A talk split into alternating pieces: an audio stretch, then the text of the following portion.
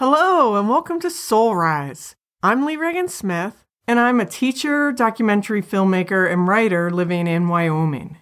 Soul Rise is about ordinary people overcoming emotions, difficulty, adversity, or trauma to live extraordinary lives, and ultimately to inspire and teach the rest of us to do the same. For this episode, I wanted to tackle something that's impacting all of us collectively.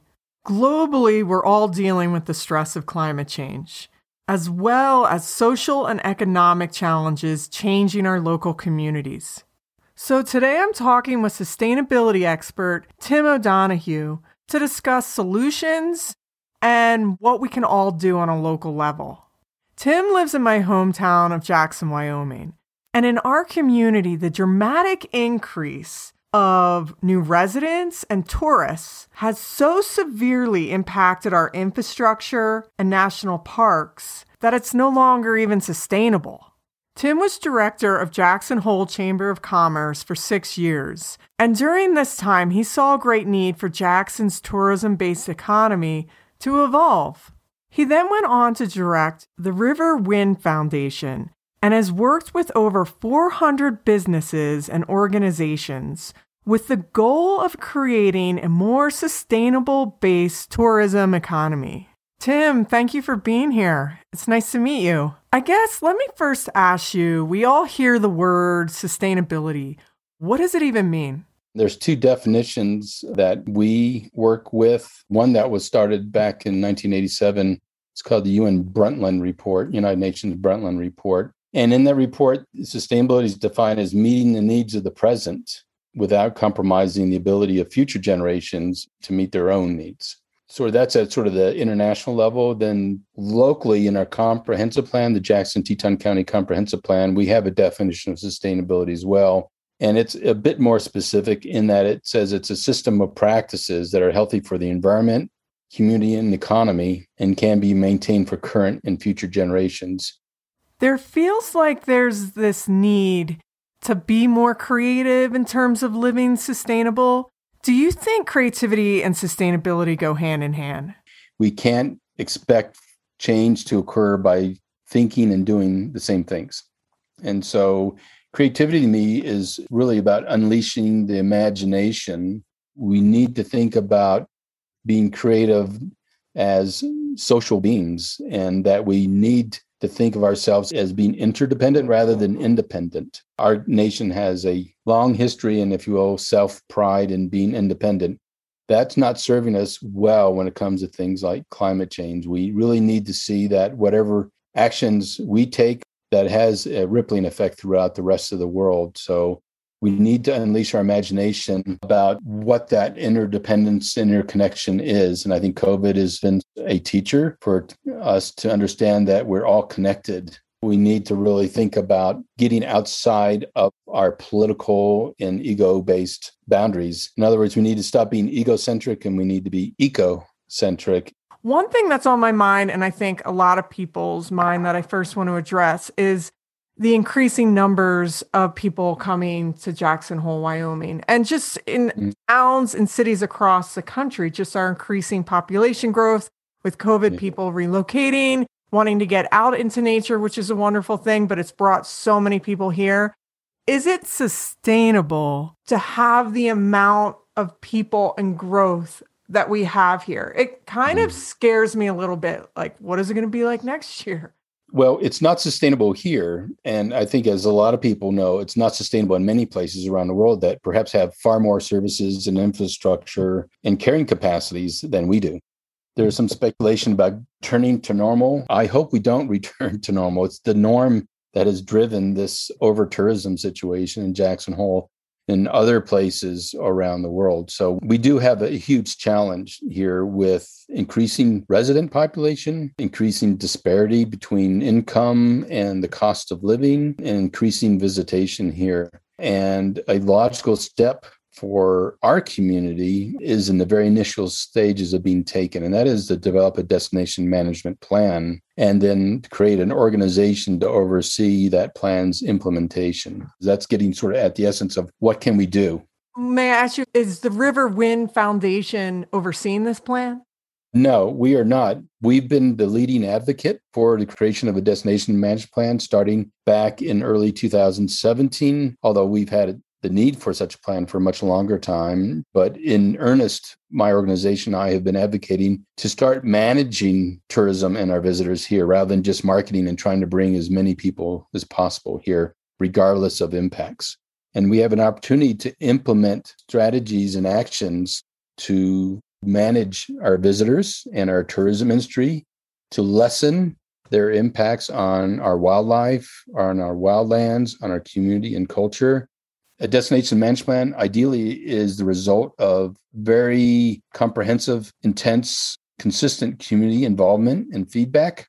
How does the community learn more about the destination management plan? And how can they get involved and have a voice my organization is one of the organizations, obviously one that's very involved and has been in reaching out to our community to educate our community about sustainability through various projects and tools that we use. Entities like the Chamber of Commerce, the Jackson Hole Travel and Tourism Board, and other stakeholders will be reaching out to the community in the next month or two. What's the Riverwind Foundation's website? riverwindfoundation.org is this kind of a crazy thought? Can we actually limit the numbers of people coming here? Well, no thought is crazy uh, if you want to be creative, right? so right, exactly, right. We need to address maximum number of visitors. In other words, we need to address limitations of number of visitors and carrying capacity. Yellowstone National Park has begun to use shuttle systems that are now voluntary. They're not required to go to specific sites from other sites. There's a number of national parks in the United States as well as parks elsewhere around the world that use a combination of reservation and shuttle systems. I'm speaking of Yosemite Valley, Zion National Park, Denali, Muir Woods in California, and the list goes on. We do need to have the courage to say, okay, we do need to talk about this and come to some agreement as to when such policies and strategies and actions for limiting number of visitors should come into play. Getting back to making creative and courageous choices, what are some conscious changes, either personally living our lives or work oriented? And I know that's a really broad spectrum because yeah. it depends what you do for work, but just little concrete things. We need to have the courage to stand up to those who think we just need to continue to bring as many people here as possible our community needs to really think more in terms of management than marketing. In fact, we need to think of marketing as something that supports management. So, specifically, one of the types of actions that destination management should always include is visitor outreach and education. We need to reach visitors before they get here through travel agents, through tour operators. There's opportunities for telling people when they arrive here about what they can be doing to green their stay. We have national park concessionaires like Grand Teton Lodge Company that have a green stay program where people are willing to follow certain behaviors when it comes to energy and turning off lights and so forth, that by saving energy, they can reduce their cost. An opportunity that hasn't quite been realized yet is to create shuttle systems and transportation, whether it's through StartBus or other means, perhaps entrepreneurial means, or using bike rental opportunities or e-bike opportunities they're becoming a local. That's one of the big pushes is be a local. So that's something we can do at a community level at a destination level. Now specifically as individuals it can be something as minor as what we do with the garbage we generate. We could refuse to use straws when we're at a restaurant. We could just say you know what? We don't need a straw. And so that straw will not go into the landfill which is where it goes right now by taking these minor actions, it's programming ourselves to think about what other things we could be doing in addition to that. Could we be thinking more in terms of purchasing bulk or purchasing things that generate less waste so that there's less that goes into our landfill? And of course, all those trucks generate, guess what? Carbon emissions. Can we get involved as an individual or as a stakeholder to develop a climate action plan? Which we hope to have in place, at least in terms of a first draft, in the next six to 12 months as well. Well, I liked what you said, just a little minor change, like stop using straws, mm-hmm. spirals to, oh, now I don't think I want to buy this yogurt container. We talked about the three R's reduce, recycle, reuse. Well, there's a fourth R, and that's called refuse. Refuse to purchase things that have those kinds of containers, those kinds of plastics. And what a lot of people don't realize is that oil is needed to make plastic. So you can reduce your CO2 footprint just by refusing plastic. Too much of the time, we're having a conversation about climate change and how dire it is and what it's doing to us instead of solutions. And I think what happens is it feels so huge that you think, oh, I can't really make a difference, and that these small changes don't really matter. So then people are still mm-hmm. kind of asleep at the wheel, or myself included, feeling kind of stuck. Like, what can I do? Yeah. And so you really believe that making these small little changes can have an overreaching effect. I believe it because there's a practical level impact and there's more of a esoteric level impact. The practical level impact is by reducing say our use of energy or our practice of commuting the work by ourselves rather than with someone else or with Startbus. There's a direct link between those behaviors and reducing carbon emissions. The more esoteric impact, if you will, is by raising our individual level of consciousness about different opportunities we have that we'll implement those behaviors and take advantage of those opportunities and reduce the carbon emissions. But I believe there's a collective consciousness that's actually been well documented, whether it's through quantum physics or other means, that when you reach a certain percentage of the population is adopting new behavior, the rest of the population follows over amount of time whether you call it the 100th monkey or the 15th percent threshold, it's been very well proven, example after example after example. Our community, if we can reach that threshold, that collective threshold of 15% or so of people adopting a new way of living through these small changes, improvements to our behavior, to be more environmentally responsible, to be more socially responsible and conscious, that is going to have impact not just on our individual lives, but on the lives of the people that are, around us, that know us, perhaps our family members, our friends, our coworkers. And if enough are doing that, then there will be a shift. I don't know where we are in that relative to that 15%, Lee, but we're not going to get there by saying it's just too big of a deal. And we don't need to have everyone doing these behaviors to begin with. We just need 15% of us to do that. So you and I should be part of that 50%. And I believe we are. And hopefully the people that are listening to our conversation, if they're not already, they'll join in being part of that 15%. And we'll get this thing moving forward. Well, that's kind of hopeful because 15%, that's not as many people as we think that we need. I'm kind of hopeful we're at the threshold. The other thing I would say, Lee, is that we need to see climate change in the same urgency as COVID. Mm. So our community is a little over 70% vaccinated. And we did that because there was an urgent and important need to get vaccinated. Well, we need to see climate change as that level of urgency and importance. And I think that takes education. That takes a lot of us working together to reach out to our community and also to our visitors and educate them on why this is such an urgent and important issue and to be able to show that there are solutions to our challenges and they are very practical. Having been the director of a chamber of commerce and knowing that most businesses are not altruistic they're very pragmatic reducing your waste being more energy efficient saves on costs and therefore improves your financial bottom line.